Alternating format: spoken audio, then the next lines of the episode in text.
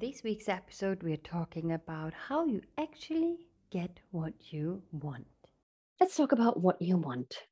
Sometimes it's easier to start with what you don't want in your life. And um, sometimes people have difficulties to define directly and in a concrete way what they want. I would like to encourage you to really think about in what kind of uh, situations do you think you're in flow?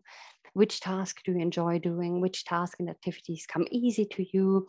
Um, what do you do, enjoy doing in general? And then also, on the other hand, think about the situations when you're not feeling in flow and which task uh, do you drag doing you don't really like doing which task and activities are really difficult for you Stay tuned.